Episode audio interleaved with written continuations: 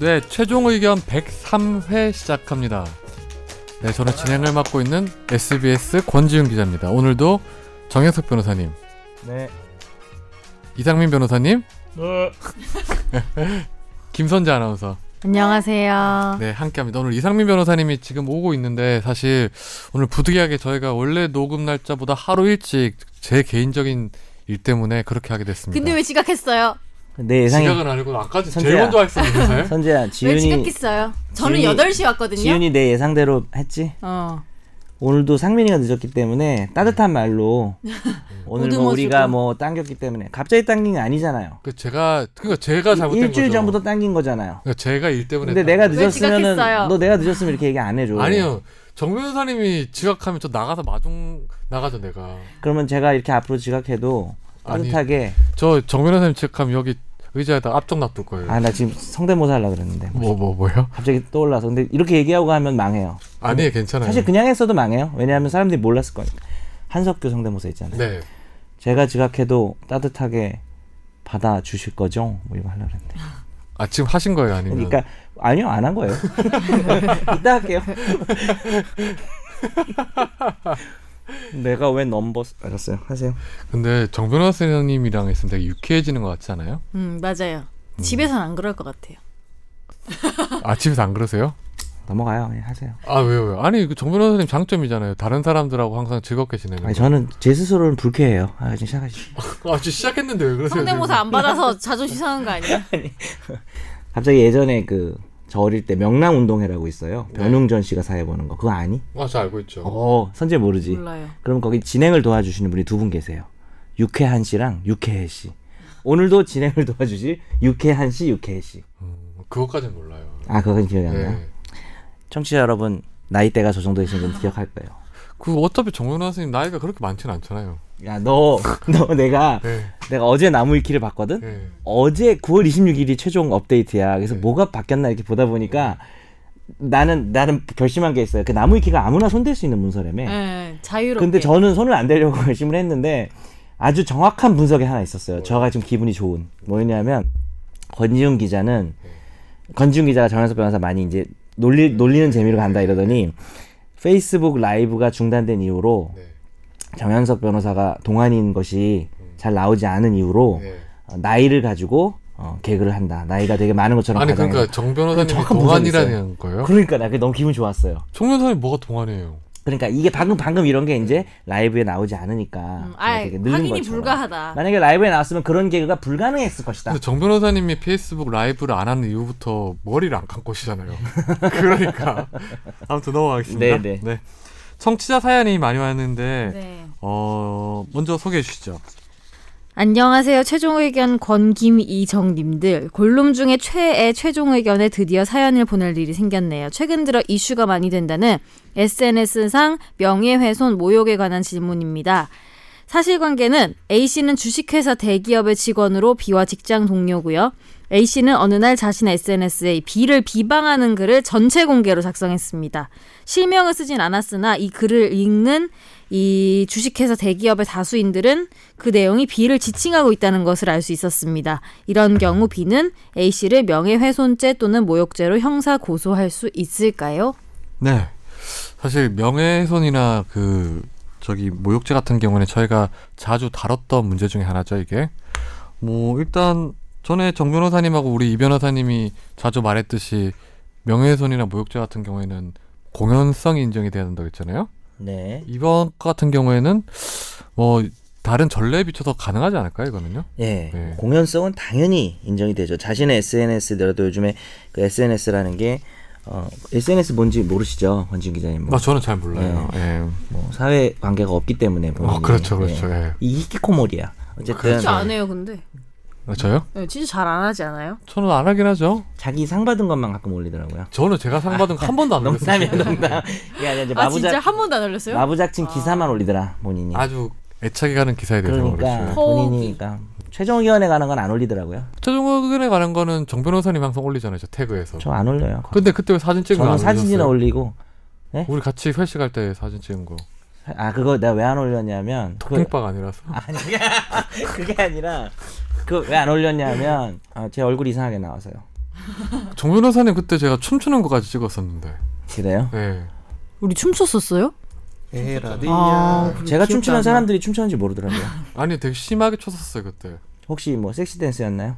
아니요 넘어가겠습니다. 예, 아무튼 이거는 그 전에 뭐 선수나 야구 선수나 뭐 연예인들 같은 경우에도 SNS에 음. 뭐 이런 게 비방글 올려서 어. 기소된 적 있죠. 예. 아, 좀 얘기하다 말았는데 SNS는 그 무엇보다도 강한 공연성, 전파성을 가지기 네 때문에 그렇죠. 그 부분보다는 주로 이슈가 되는 게 이분도 딱 질문의 쟁점이 지금 뭐 권 기자님 말씀하신 건 당연히 맞고 어, A라는 것을 아, B, B C라는 것을 지칭 안 다, 했다. 다들 알 수 있었다. 네. 근데 B를 비방하는데 실명을 안 썼다. 이게 핵심인 것 같아요. 근데 저 그런 적 있어요. 이게 비슷한 건데 어, 완전 비슷한 네네. 거 아니고 비, 나름 비슷한 일이 있었는데 대학생 때 수업을 들었어요. 근데 제가 복수전공 수업이었어요.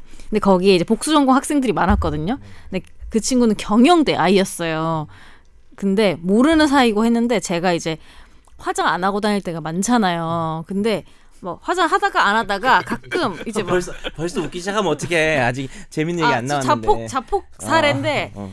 모자를 가끔 이렇게 쓰고 갔었어요. 옛- 사- 음. 다닐 때 귀찮으니까. 근데 너무 웃긴 게 걔가 이제 저는 걔랑 모르는 사이니까 걔 SNS를 전혀 못 봤는데 걔가 페이스북에다가 어. 그 관련 이야기를 써놓은 거예요. 얘를 어. 근데 뭐 칭찬인지 욕인지 모르겠는데 이제 벗었을 때는 자기가 되게 예쁘다고 생각한 사람이 있는데 음. 자기 수업에 어. 근데 모자를 쓰고 다니는 사람이 있어서 다른 사람인 줄 알았는데 그날마다 그 여자애가 안 보이길래 알고 봤더니 같은 사람이다 너무 충격적이었다 이런 식으로 막 그게 외모를 그러니까, 그러니까 근데 수업 수업 명도 있고 칭찬이네.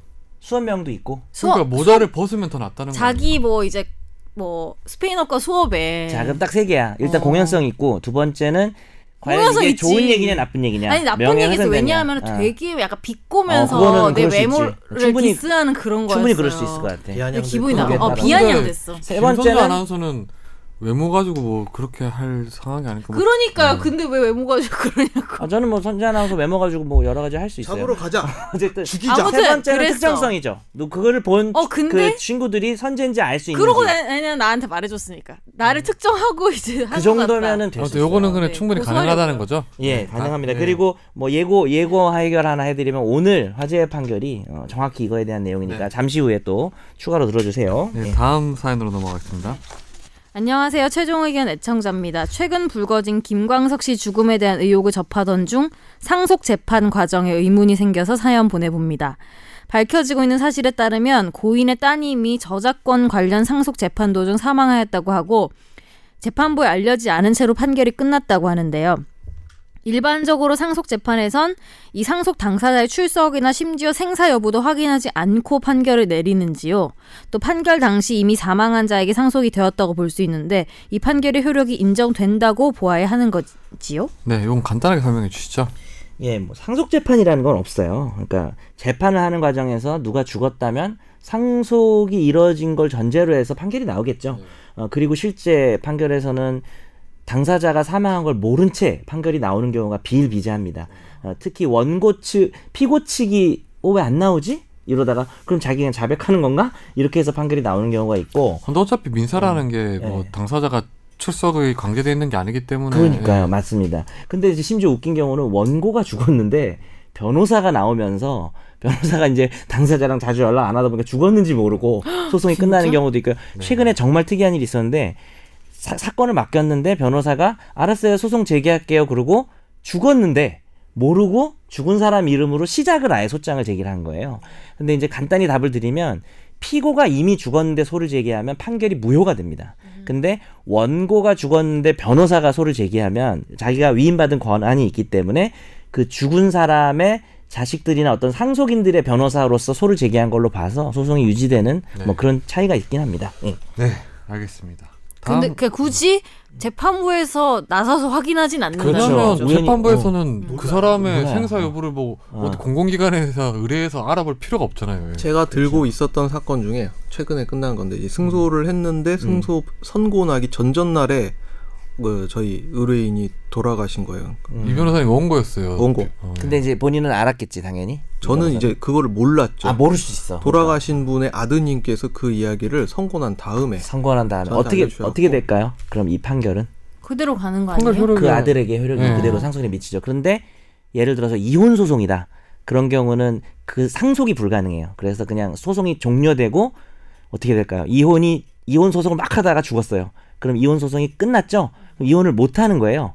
그러면 상속을 상대에서- 받아요 아. 배우자한테서. 그러니까 막 싸우고 있다가 한쪽이 죽으면 돈을 죽은 사람 받는구나. 재산을 뭐, 저쪽에 썩 상속을 좋은 받는 얘기는 아 아니네. 근데 이거 되게 어, 핫 이슈예요 법률에서는 어, 저희 이제 공부하는 사람 입장에서는 네. 그러니까 출석을 안 해도 되는 거니까 어, 그렇게 그쵸. 그런 문제가 어. 발생하는 제가 언제 좋은 얘기하는 거 봤어요? 아. 네. 네 넘어가시죠. 그럼 화재 아니에요. 판결도 하면 안 돼요. 그, 그- 논리에 따르면 정 변호사님은 참 매력적인 사람인 것 같아요. 예. 내 매력 네가 평가하지 마. 제 매력 잘 저는 정 봐주실 변호사님 거죠? 가끔 제 군대 후임병이었으면 좋겠다 생각할 때가 있어요. 어, 거의 죽여버리고 싶다는 얘기인데요. 그거는. 네, 다음 사연으로 넘어가겠습니다. 100회 축하드립니다. 좀 시간 지났지만요. 최종 의견 들은 지 얼마 안 됐지만 그래도 일상에서 법률적인 이야기를 좀 알고 있으면 좋겠다는 생각에 듣게 됩니다. 아직 궁금한 법률 사항은 없어서 질문할 건 없네요. 혹시 궁금한 거 있으면 메일 보낼게요. 끝이에요? 저기요? 아니요, 더 있어요. 저기요? 항상 재미있고 기획 쏙쏙 들어오는 얘기를 들으면 일하는 동안 아 들으며 일하니까 시간 가는 줄도 모르겠어요. 사실 이거는 제가 왜 넣냐면 저희 칭찬하는 게 오랜만에 와서요. 자화자찬. 되게 오랜만이다. 저희 다음 욕하는 건, 사연도 넘어갈까요? 저희 욕하는 건 다 모아놨죠? 숨겨놓고 있는 거죠? 지금? 아, 저희 근데 되게 특이한 게 뭐냐면 저희는 뭐 칭찬 메일도 거의 안 오는데 욕 메일도 안 와요. 관심이 없는 거잖아요.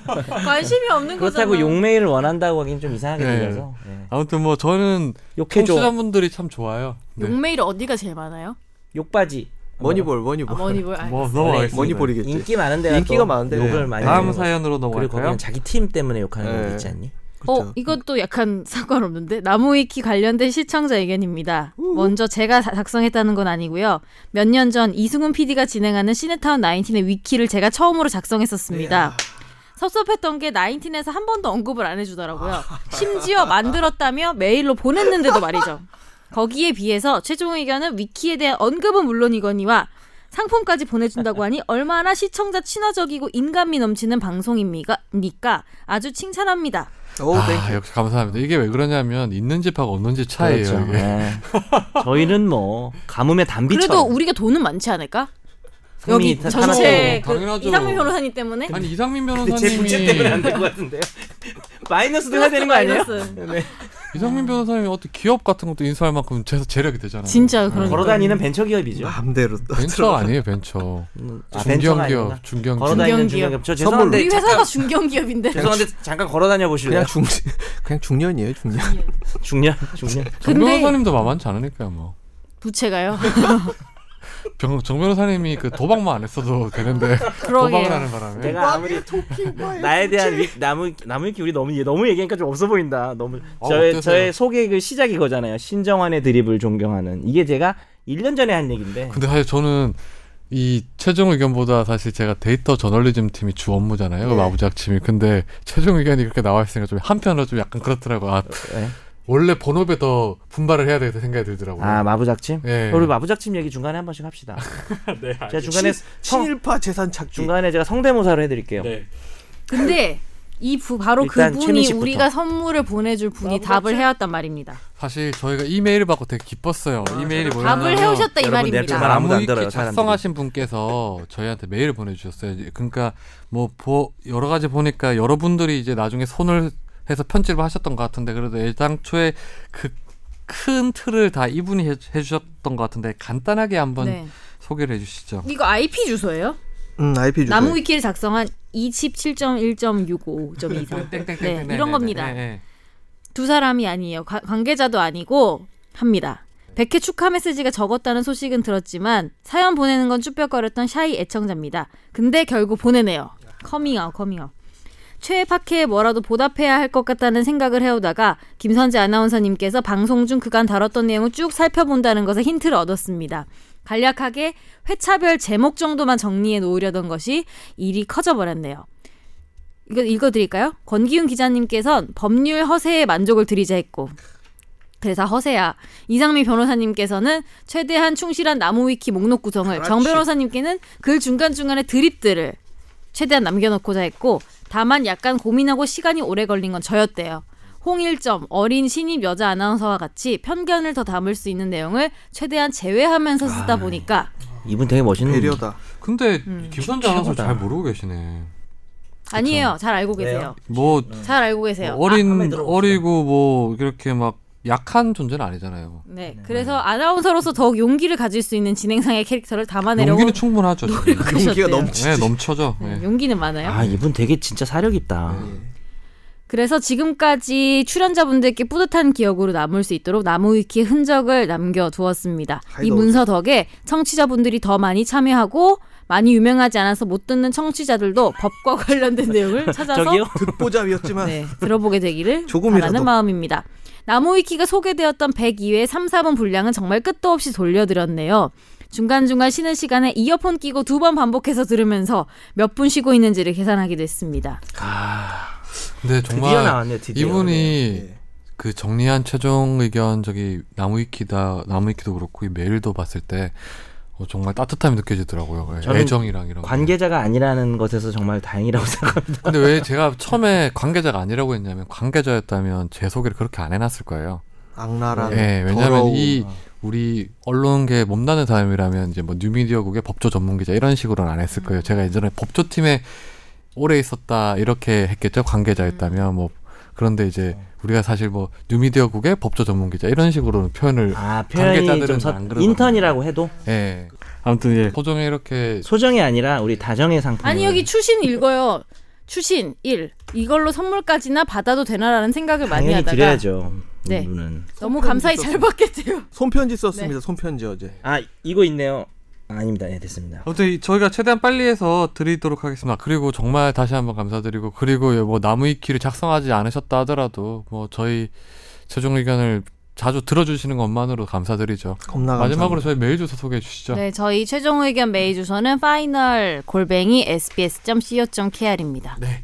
많은 질문과 사연 부탁드리겠습니다. 그리고 어, 오늘 저기 그 청취자 사연에 안 들어갔던 분은 다음 주 추석용으로 제가 당겨둔 쟁여놨어요. 거거든요. 쟁여놨어요. 그래서 마음 상해하지 마십시오. 저희가 절대 버리진 않습니다. 청취자 사연을. 네. 묵혀놓을 뿐. 저희 버릴 그런 위치가 못 사람들이 돼요 저희가. 아니죠. 그 화재 판결을 그 소개를 해주실까요? 네, 오늘 한 개입니다. 네. 예.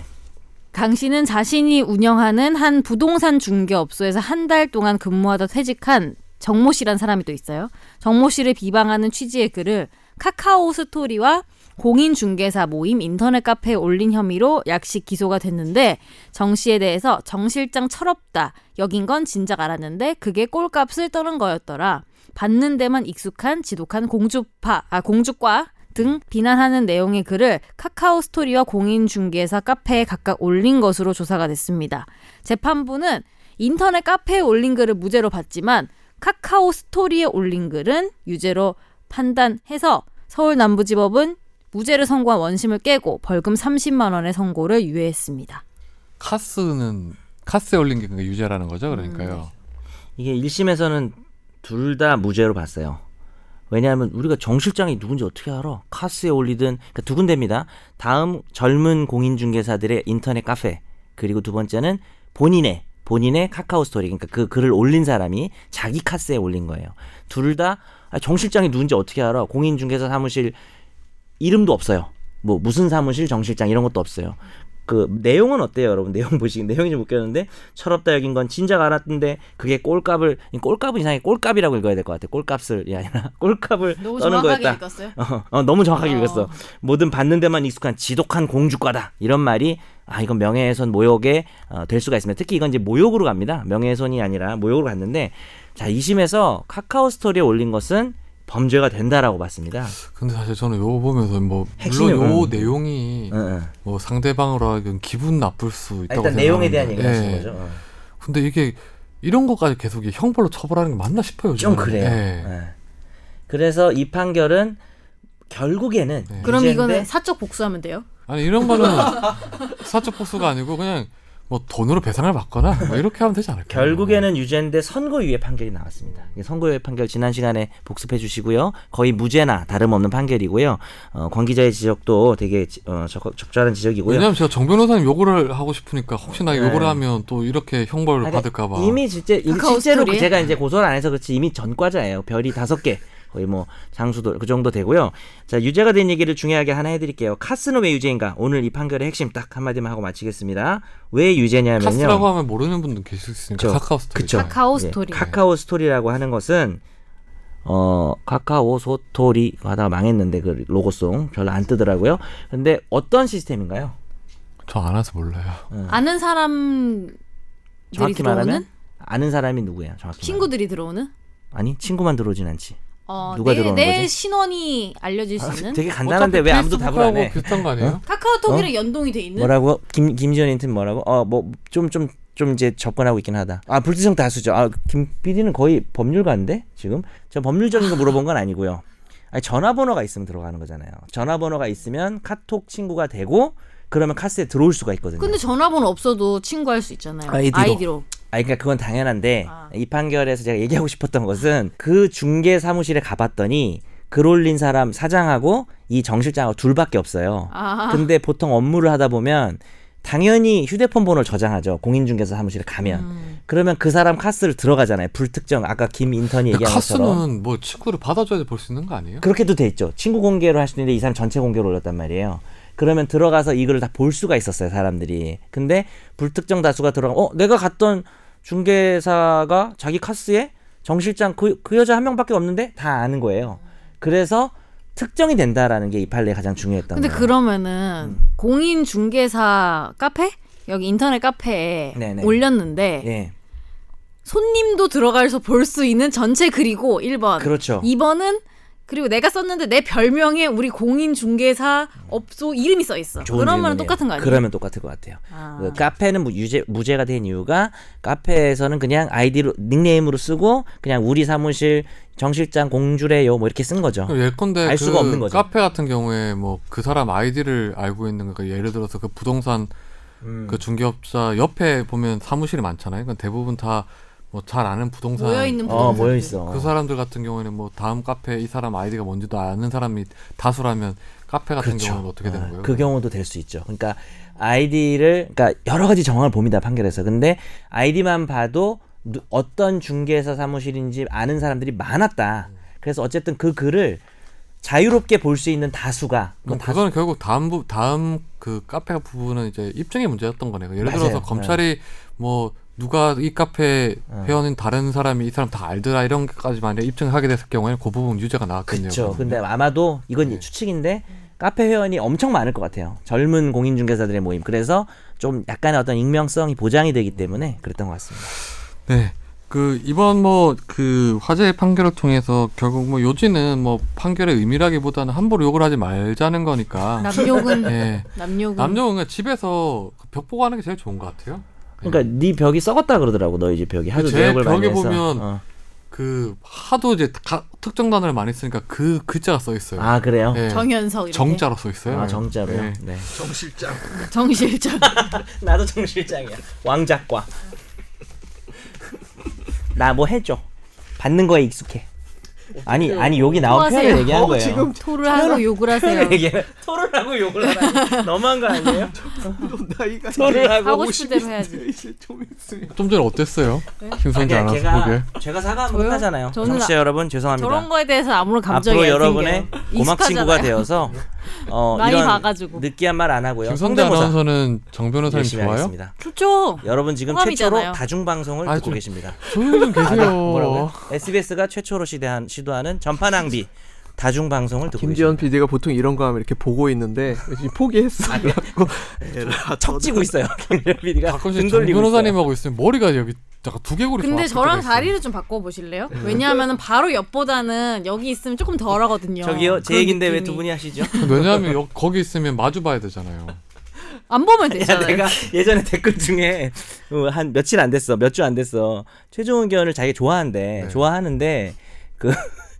그 뭐였죠? 성인 그 ADH인가요? 뭔가 네. ADHD. ADHD인가요? ADHD. ADHD 걸린 세 명의 방송을 듣는 것 같다라고 하더라고요. 한 명이 안 걸린 사람이 권지윤 기자겠죠. 그러게. 그러겠네. 그런 것 나 같아요. 그러니까. 너무 속상해. 나 그렇게 말 많이 하지도 않는데. 너도 그냥 도매급으로 넘어온 네. 어. 거야. 알았어요. 별말안 하는데. 오늘- 오늘 억울한데 네, 집중 탐구 주제는 지난주에 이제 뭐 좀 아주 뜨겁게 달궜던 이슈긴 하고 앞으로도 이제 아주 더 커질 이슈 중 이슈 중에 하나인데 바로 공수처입니다. 그 법무검찰 개혁위에서 그 18일이죠. 지난 18일 날 이 공수처의 안에 대해서 발표를 했어요. 사실상 이게 제가 보기에는 정부 아닐 것 같아요. 왜냐하면 법무부 이제 산하에서 있는 개혁위에서 했다고 하지만 사실 법무부의 의견이 반영된 결과, 결과로 보이거든요.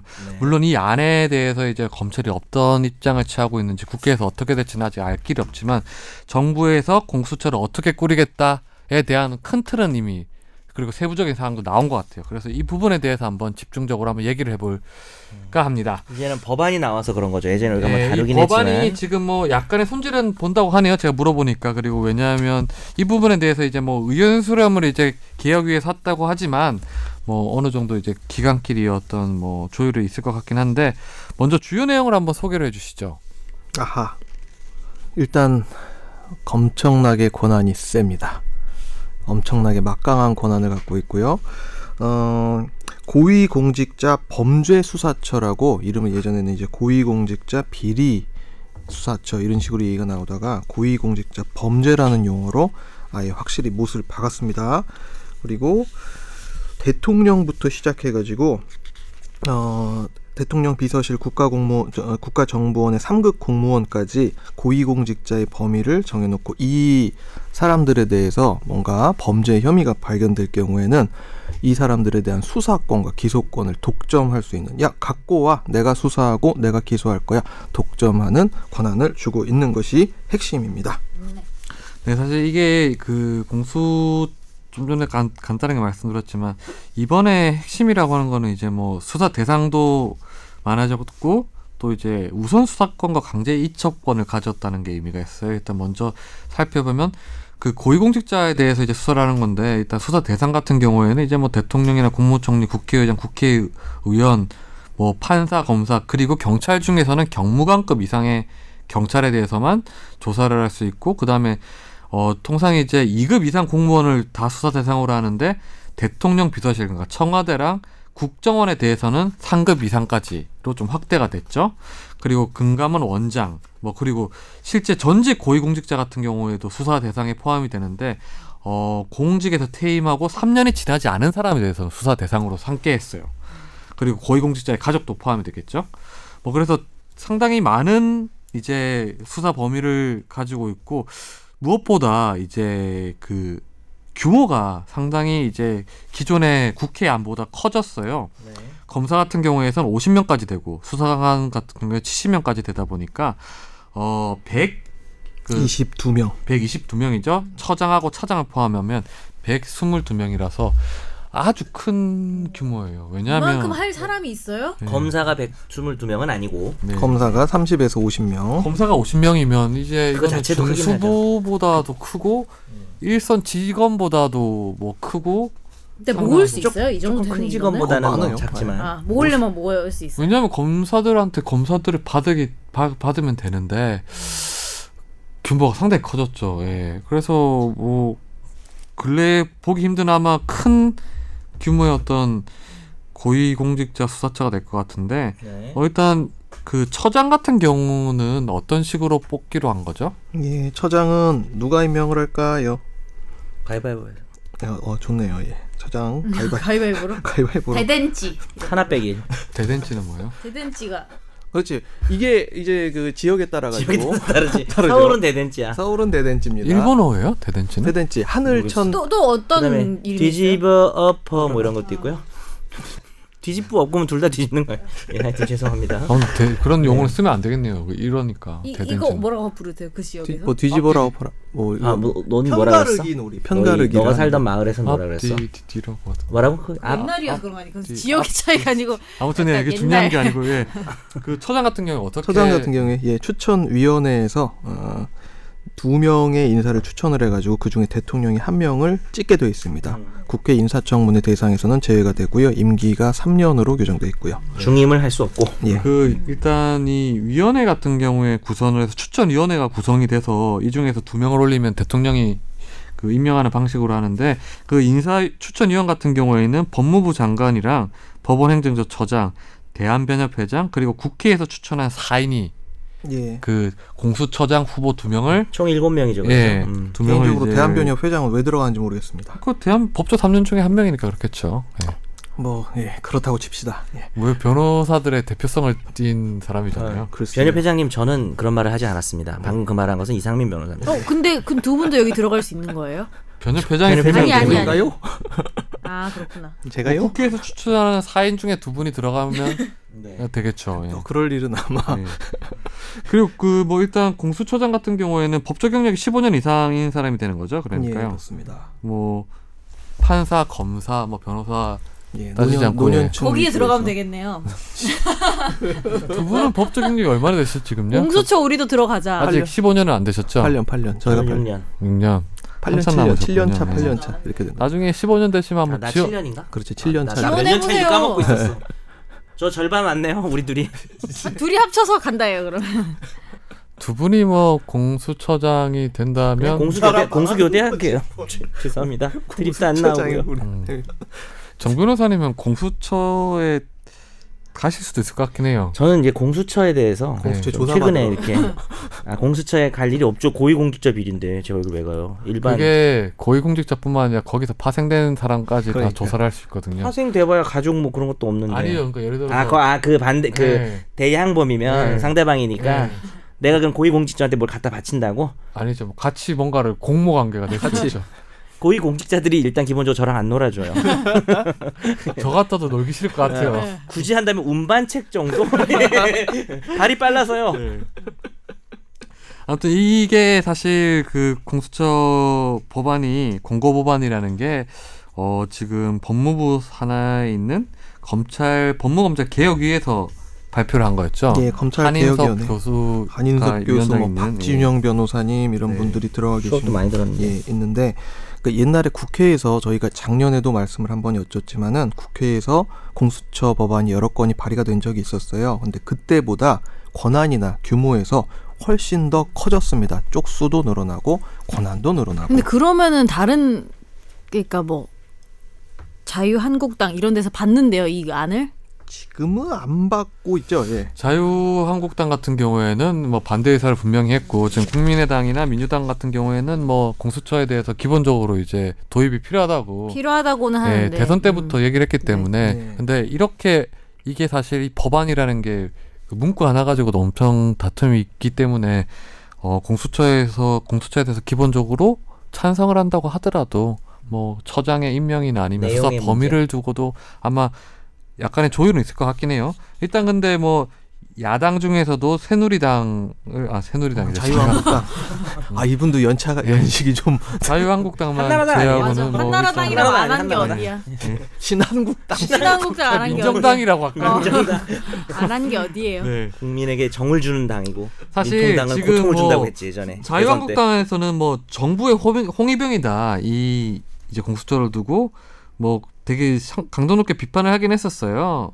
뭐 뭐 파출소 피하려다가 뭐 경찰서가 나갔다 뭐 이런 얘기도 하고 지금 뭐 하고 있는데 어 사실 다른 우리 세 분의 생각은 어떤지 궁금하긴 하네요.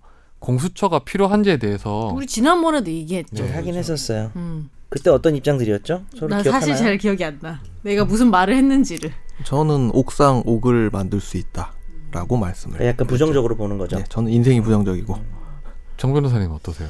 그러니까 뭐 기, 그러니까 공수처라는 게 결국은 특검을 상설화하는 거잖아요. 근데 특검 같은 경우에 뭐 차이점이 있을 수 있지만 특검은 이슈가 있을 때마다 뭐 정치적인 어떤 타협의 산물로서 등장을 하고 그 과정이 되게 진한하거나 뭐 한계가 드러나는 경우가 있는데 상설기가 하나 돼 있으면은 그런 뭐 그런 일이 있을 때마다 뭐 이렇게 하- 뭐 여야 간의 타협을 찾고 이런 문제는 좀 해결이 될 것 같고 잘 운영이 된다면은 쉽게 수사할 수 없는 고위공직자 비리에 대해서는 기능을 발휘할 수도 있는데 큰 넓은 관점에서 봤을 때는 그때 이후로 제가 조금 뭐 찾아보고 이렇게 하다 보니까 검찰 개혁이라는 방향에서 바라봤을 때는 그 공수처를 어 신설하는 것 자체가 검찰 개혁에 과연 도움이 되냐에 있어서는 좀 회의적입니다. 음. 지금 생각으로는 이게 사실 조금 전에 상설 특검이라고 했는데 우리나라 상설 특검법이 있어요 지금. 이미 있긴 있죠. 있죠. 네. 네. 통과가 했는데 다 기억을 못 해요. 네, 그죠? 안 다들 쓰니까. 사람- 그, 그때도 그 얘기를 했었죠. 당시에 사실.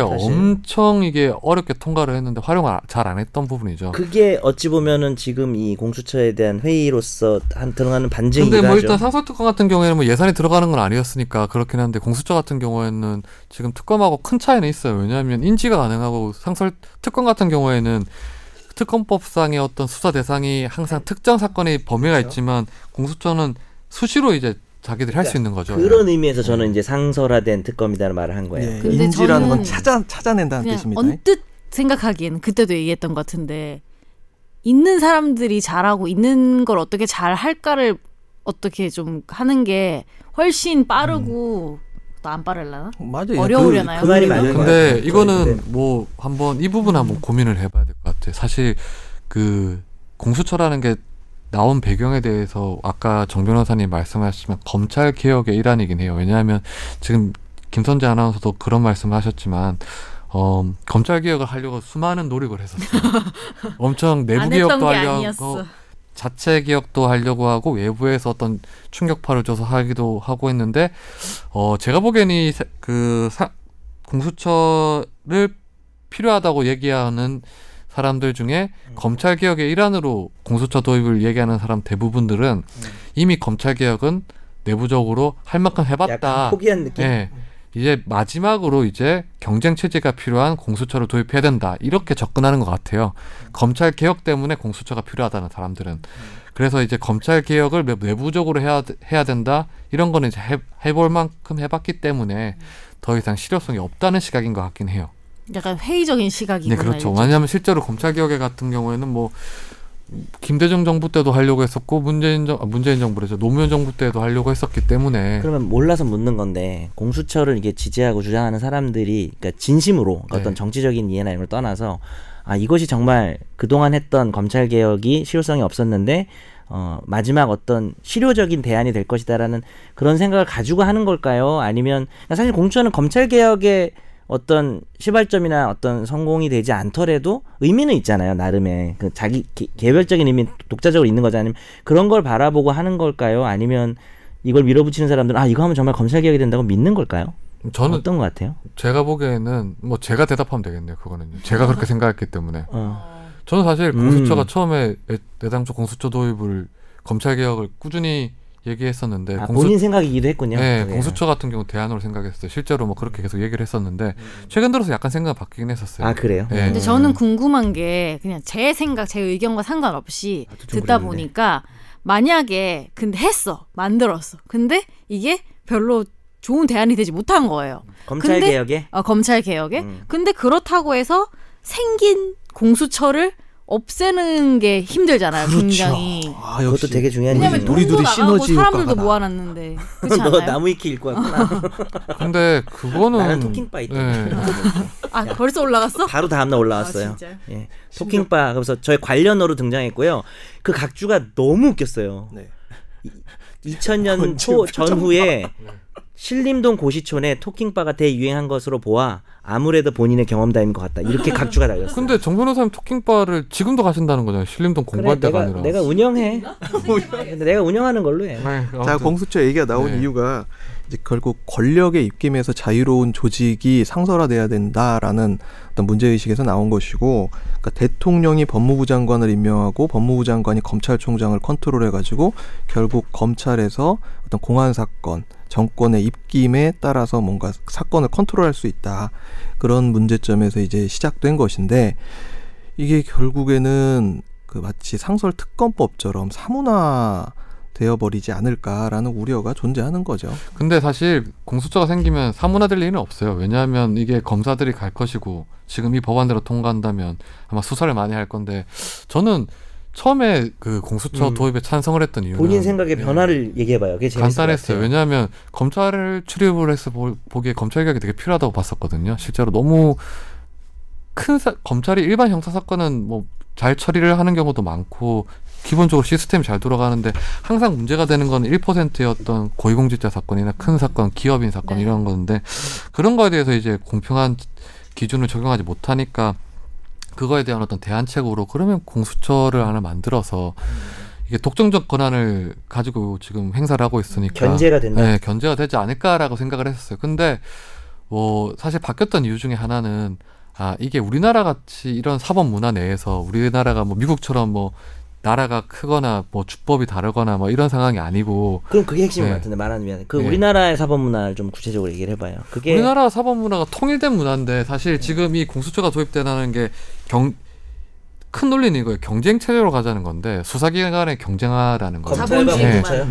예, 검찰과 검찰과 공수처. 왜냐하면 수사 대상이라는 게 같이 할 수 있으니 검찰도 이것도 할 수 있고 공수처도 할 수 있으니 같이 한번 가보자 이런 건데 미국에서 그 시스템이 과연 성공을 했나 여부를 한번 제가 좀 이렇게 미국에서 했던 사람들한테 유- 얘기를 해보니까 아, 네. 영어를 했어요. 아니 아니요 그 이제 미국 그분이 한국말 예. 하겠죠. 깜짝 놀랐어요. 예, 예. 제가 영어를 못해요. 아 예. 그분이 그러니까 한국말 예. 해요. 아, 밑에 자막이 나오나 했죠 저는 얘기할 때. 근데 그렇지는 않대요. 음. 예 그리고 이제 자기가 보기에 우리나라에서 우리나라 그 사람 문화를 한마디 때문에 아니 그건 아니죠. 그것뿐만 아니라 여러 가지 어, 어떤 일단 뭐, 예. 책을 좀 보고 하다 알아보니까. 보니까 아, 아, 차라리 이거보다는 그, 그- 이 방식대로 예를 예컨대 여기서 공수처장을 선별하는 방식으로 검찰총장을 뽑거나, 차라리 예, 뭐, 그걸 차라리 통해서, 어. 그, 또 다른 어떤 고- 검찰 내 어떤 중수부가 아니더라도 따, 또 다른 형태의 어떤 수사팀을 구성을 해서 음. 뭐 총장의 직보를 하게 하는 거나 아니면 그런 식으로 한번 해보는 게 어떨까라는 생각이 좀 들더라고요. 음. 너무 순진한 생각일 수도 있는데 그래서 뭐 그랬어요. 근본적으로 근데 이제 또뭐 이런 시각이 제일 비판적인 시각 중에 이런 게 있잖아요. 검찰이 지금 문제인 거는 검찰 개혁을 하자면 검찰 권한이 너무나 세다 우리나라는. 그래서 그 권한을 좀 약화를 시켜야 되는데 뭐 또 다른 하나의 검찰 아까 이상민 변호사 견해도 좀 비슷한 것 근데 같은데 이거는 한번 생각해 볼게요. 그건 어떻게 생각- 네. 예를 들어서 지금 검찰의 문제점을 여러 가지 얘기- 얘기를 하는데 일단 지금까지 가장 비판을 했던 게 음. 권력의 주구였다는 거잖아요. 네. 그런데 또 상응하는 비판이 너무 권한이 셌다. 네, 네. 근데 약간 상충되는 부분이 있긴 해요. 제가 보기에는 왜냐하면 권한이 세면 권, 한이 세면 권력의 주구가 될 필요가 없는데 근데 권력에 죽으니까 권한이 센 걸 수도 있잖아요. 그렇죠. 근데 권력이 세면은 그- 그걸 컨트롤할 수 있는 권력자 입장에선 이건 너무 손에 잘 드는 칼이거든. 쓰고 싶죠. 검사 출신 변호사의 이야기를 들어봅시다. 그러니까 조지고 싶죠. 누가 그거를 검사 갖고. 출신 변호사? 검사 아니 아니요. 아니었어요? 검사 우리 2개월간 우리가 15를 냈죠. 아 중앙지검. 그렇구나. 아, 예. 그냥 저도 15는 했어요. 예. 그래서 지금 아홉 시를 알려드립니다. 제가 그렇게 저 사람 조지고 이런 사람 아닙니다. 검찰의 저. 독립성을 네. 강화하자고 얘기를 하잖아요. 뭐 어떤 뭐 독립성 강화? 검찰의 아, 수사권에 서 권- 그 정치 권력으로부터 그렇죠. 동생이라고. 예. 검찰의 독립성을 강화하자고 하면서 검찰의 권력을 줄이자. 음. 저는 이 부분에 대해서 약간 어느 정도의 상호 충돌하는 부분이 있다고 가, 봐요. 아. 뭐 같이 갈 수는 있겠죠. 고지고대로 물론. 받아들이기에는 예, 예. 좀. 아. 그래서 독립성을 강화하면 강화하기 위해서 검찰을 좀 정부에서 약간 분리시키는 방안이 뭐냐고 봤을 때 이 공수처의 어떤 형태로 유용할 수 있다. 총장을 뽑거나 아. 이렇게 한다면 그리고 검찰에 대한 인사권을 검사의 인사권을 지금 대통령이 다 가지고 있거든요. 그거를 뭐 총장한테 넘겨주거나 대법원장이 법관의 인사를 하듯 그렇게 한다면 공수처까지 도입이 필요할까라는 생각이 좀 하게 되더라고요. 제가, 제가 물어봤던 건 이제 검찰의 권력이 세다는 게 정치 권력과 어떤 결탁 이런 부분도 있지만 뭐 경찰과의 관계도 많이 논의가 되잖아요. 수사에 있어서 뭐 그렇죠. 예. 어, 경찰은 검찰이 권- 견제하는데 네. 그러니까 뭐 정치 권력 잠깐 떼고 생각하더라도 네. 검찰은 아무도 견제 안 하니까 어, 수사에 있어서 그래서 수사권을 좀 이렇게 경찰 쪽으로 가면서 수사 지휘만 담당하는 식으로 결국엔 근본적으로 그렇게 가야 된다 어, 그런 시각에서는 어떻게 보세요? 저는 이제 그- 저는 그걸 물어본 사실은 거예요. 사실은. 수사권은 검찰이 다 상민이도 갖는 그런- 건 싫어요. 아 그거는 왜냐하면 아, 경찰이 다 갖는 건 싫다. 검찰이 다 갖는 거는 네. 좀 아, 문제가 아, 있다고 검찰이 봐요. 다 하는 게 싫다고요? 이게 사실 본인이 저는 좋아요 눌러 안 각- 눌렀어요? 각 그때? 기관마다 기능적으로 좀 살펴봐야 싫어요 될것 같아요. 눌렀구나. 어, 하나요. 검찰과 경찰이 다 수사를 특정 부분에 잘하는 게 있어요. 음. 경찰 같은 경우는 확실히 스트릿 범죄에 대해서는 수사를 잘해요. 스트레이트. 예. Yeah. 그래서 그런 부분에 대해서는 어느 정도 주도권을 갖고 해야 되고 뭐 경제범이나 아니면 고위공직자 범죄나 이런 약간 그 법률적으로 다툼이 많거나 그런 거에 대해서는 검찰이 계속 하는 게 맞다고. 왜냐하면 수사를 지금 노하우가 많이 쌓여 있는 상태이기 때문에 그거를 버리게 하기 너무 아까운 것 같아요. 갑자기 검찰. 내가 너무 지나는 것 같은데 이 부분에 대해서 이상민 변호사는 어떻게 생각해요? 경찰 수사 네, 들어보자 이제 이제. 궁금해서 경찰 수사 독립 그러니까 지금- 논하고도 예. 관련이 있죠. 그러니까 지금 이 논의의 기본적인 시각은 검찰이 너무 힘이 세고 어, 에, 예, 정치적인 입김에 휘둘린다. 그래서 힘을 빼고 정치성에서 휘둘리지 않는 조직으로 만들자라는 논의에서 지금 시작이 된 건데 그래서 뭐 옛날에 저희가 말씀은 좀 드렸지만 검사장 직선제라든지 검사장 직선제는 내 너해 이래 갖고 찍지 않으니까 그런 입김에서 자유로워지는 것이고 네. 경찰과 검찰과의 수사 기소권 분리 논의 역시 검찰의 힘을 뺀다라는 논의에서 또 왔다 갔다 하는 것인데 근데 이걸 제가 뭐라고 얘기하는 걸 떠나가지고 검찰의 힘을 빼는 형식으로의 어떤 상황 변화는 막을 수 없는 상황이 아닌가. 그렇죠. 네. 네. 뭐 막을 수 없는 상황이라는 게 이제 앞으로 그게 앞으로 계속 그렇게 그렇게 지금 될 수밖에 공수처도 들어올 없다. 거예요. 100% 들어올 그렇죠. 것이고 그렇- 어떻게 들어오냐의 문제죠. 뭐 제가 이거를 뭐 사이즈가 뭐 어쩌고 저쩌고 얘기를 뭐 이걸 해봤자 별 소용이 없는 것이 지금 이 안이 저는 통과가 어떻게든 될 거라고 확신을 해요. 공수처는 아마 피할 수 없는 물결인 것 같긴 해요. 네. 근데 저는 이게 과연 공적인 부분에서 얼만큼 효과를 낼 수 있을지에 대해서 한번 고민이 있다는 거죠. 왜냐하면 기존에 검찰이 해왔던 부분을 어, 못했던 부분이 많죠. 못했던 부분을 이제 개선을 시키는 것도 중요한데 네. 그 개선시키는 방법이 공수처가 아니라 뭐 경찰과의 관계를 통해서도 저는 어느 정도 가능하다고 봐요. 그러니까 그렇죠. 예, 예. 예. 저도 약간 그런 생각이거든요. 이게 사실 검사들은 뭐 경찰한테 뭘 주는 거 되게 싫어해요. 예, 예. 예. 그래서 차, 차라리 공수처가 더 낫다고 얘기하는 사람이 있어요. 일단 우리가 짚고 넘어야 될 게 네. 잠깐 중간 얘기하고 계속 경, 검찰이 원래 해야 되는 역할이 수사라는 게 경찰이 일선에서 하게 되면 분명히 인권침해 그러니까 경찰을 못 믿어서가 아니라 수사라는 게 야 이 새끼야 너 똑바로 얘기 안 해? 너 잘못했지. 이게 상당히 무서운 그리고 사람이 그렇게 수사를 하다 보면 인권 침해나 이런 문제가 발생할 수밖에 없기 때문에 경체, 검찰이 건, 견제를 한다. 저는 그 역할은 매우 중요하다고 생각해요. 그렇죠, 뭐 예. 검찰이 경찰보다 우월해서가 아니라 사법기관으로서 수사기관에 대한 견제. 근데 이제 문제는 검찰을 견제하는 사람은 없다라는 거죠, 사실은. 근데 그거는 음. 아, 경찰하고 검찰 같은 경우에도 제가 전에 한번 말씀을 드렸던 것 같은데 검찰과 검사와 경찰의 관계를 음. 보면 경찰 간의 관계를 보면 검사가 뭐 권한이 더 세, 다고 볼 수 있는데 경찰과 검찰만 놓고 보면 둘만 놓고 보면. 경찰이 훨씬 더 조직도 훨씬 비교할 수 없이 그렇죠. 크고 정보 정보량도 방대하고 그리고 음. 그래서 저는 경찰이 검찰 경찰과 검찰에 봤을 때 권한이 반드시 권한과 그런 건 예, 아니다. 아니다고 봐요. 예. 두 기간만 놓고 저도 보면, 뭐 이렇게 예. 우열을 말한 건 예. 아니고 현실에 더 맞닿아 있는 건 경찰이긴 하겠죠. 네. 음. 하여튼 그래서 뭐 지금 뭐 공수처가 이제 아마 본격적으로 아마 추석이 끝나고 뭐 논의가 돼서 아마 네. 이제 현실화 그 되겠죠. 법사위 소위에서도 뭐 지금 논의가 되고 있죠 지금요. 네. 하고 있는 상황인데 아 아무튼 이게 좀 최대한 단점을 줄이고 네. 장점을 살리는 방향으로 가야 되는 거 맞, 맞는 그렇죠. 것 같아요. 예. 근본적으로 반대하거나 네. 찬성하는 상황은 아니고 지금. 그 사이즈에 대해서도 좀 고민을 해봐야 되는 것이 이 정도 사이즈는 그 한인섭 교수님 같은 경우에는 이 사이즈가 큰 게 아니다, 절대 큰 게 아니다라고 말씀을 하시지만 사이즈 큰 게 맞는 것 같거든요. 예. 너무 이거는 그건 맞아요. 음, 이게 웬만한- 지나치게 내가 봐도 커요. 맞는데. 예. 네.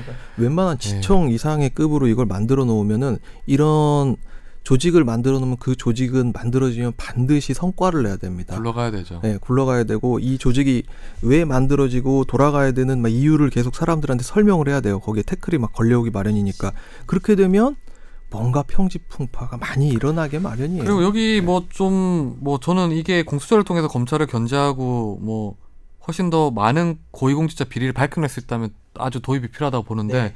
그러기 위해서는 뭐 우선적으로 이제 수사권을 가진 거나 강제 입척권을 공수처에 준다는 거는 한번 이 부분은 조율이 필요할 것 같아요. 예를 들어서 음. 지금 현재 이 법대로라면 검찰에서 수사를 하고 있는데 어 경제인을 조사를 하고 있는데 공무원한테 뭐 총리한테 돈을 줬다는 게 나왔어요. 음. 그러면 그 나오는 순간 바로 이 건은 총리 건을 떼서 우리한테 넘겨. 예, 넘기게 되는 가져가는 거예요. 우리가 이게 사실 수사할게. 수사에는 이첩 뭐 되고. 음. 차라리 수사를 못하게 하는 거나 마찬가지예요. 이- 왜냐하면 수사가 이어지는 거고 하나의 어떤 큰 맥락에서 흐르는 건데 그리고 수사가 하다 보면 이렇게 네. 커지잖아요. 네. 어, 그런 속성이 있죠. 물론 네. 거기에 대해서는 이제 영장 청구 단계에 이르른, 이르른 사건에는 여기 뭐 우리가 개입을 하지 않겠다라는 식의 이야기도 있기는 하지만 그게 다 네, 쉽- 쉽지가 않죠. 그러니까 그래서- 네. 약간 의혹 단계에 있을 때는 여기로 넘어갈 수가 없는 거죠. 의혹 단계 의혹? 있을 때 의혹 의혹만 있어도 돈을 받았다 이런 의혹만 있어도 그걸 수사를 할 수가 있어요. 인지를 아, 해가지고 이것도 직접 할- 수사를. 다 해요. 할 수 있다.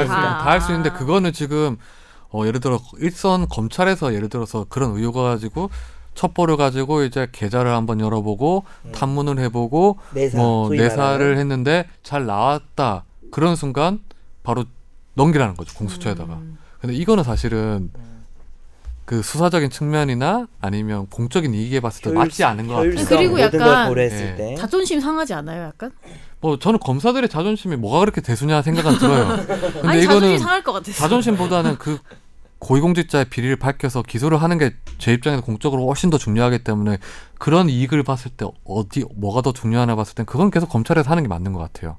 그러니까 고위공직자 공수처가 생긴다면 그런 식으로 해서 뭔가를 가져가기보다는 다른 방법으로 하는 게 맞는 아니, 것 같아요. 예를 들면은 제 말에 자존심 상하다는 게 어떤 의미? 제가 볼 때는 가능하다면 그러니까 꽁꽁 숨기고 있지 않을까요? 최대한 근데 어쨌 내부 간의 오픈되는 어떤 갈등이 생길 수 있다. 음. 왜냐하면은 어떠 뭐 어떻게든 주려고 뭐 안 주려고 뭐 꽁꽁 그렇겠죠. 숨기지 않을까요? 뭐 그렇기도 하겠죠. 어.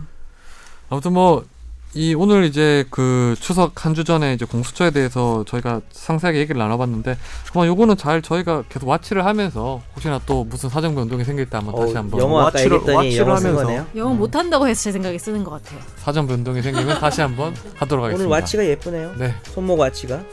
아무튼 오늘 그 최종 그 103회는 여기서 마무리하도록 하겠습니다. 네, 오늘 감사합니다. 좀 네, 안녕히 계세요. 네.